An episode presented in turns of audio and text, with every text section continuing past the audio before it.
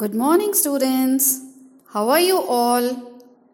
This is Shobna Girnikar, and today we are going to take up the topic countable and uncountable nouns. So, let us come to know what are countable nouns. Can you tell me? Okay, good.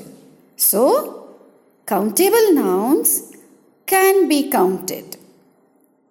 They have a singular and a plural form. We can use a or an before the singular form of these nouns. We can use a number or words such as few, many with these nouns. Now let us understand what are uncountable nouns. As you can know from the name, uncountable nouns cannot be counted. Therefore, they only have a singular form. We cannot use a or an with these nouns. We can use words such as much, little, with these nouns but not a number. For example, much cheese, little flour. Abstract nouns such as information, advice, time, fame, which cannot be touched or seen, are uncountable nouns. Words such as money, furniture, food, luggage, crockery, cutlery are also uncountable nouns. So let us come to know how to make uncountable nouns countable. We can use quantities of measurement such as kilograms, grams, liters, or by putting a countable expression in front of the noun. For example, 6 bars of chocolate or 6 bars of soap, a bowl of rice, 3 cups of coffee or tea, a tube of toothpaste, a slice of bread or cheese. So, this way we can convert uncountable nouns to countable nouns.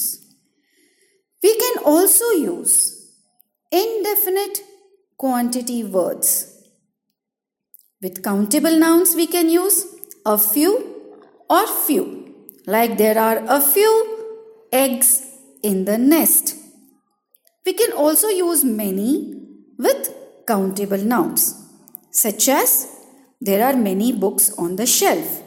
But with countable nouns, we need to use a little or little. Like there is little honey in the pot. Or we can also use much. There is too much water in the well. But there are some words which can be used with both countable as well as uncountable nouns such as some or any. Remember, any can be used with both countable and uncountable. Like, are there any birds on the tree? I don't want any sugar in my cup of coffee. For some, we can use there are some sacks of grain. I want some rice. Or would you like some tea? Enough can be used with both countable as well as uncountable. For example, there are enough bananas in the basket, or there is enough water in the pot. Plenty of can also be used with both countable and uncountable. For example, there is plenty of oil in the tank. There are plenty of oranges in the refrigerator. No can also be used with both countable as well as countable, uncountable. There is no information about the arrival of the train.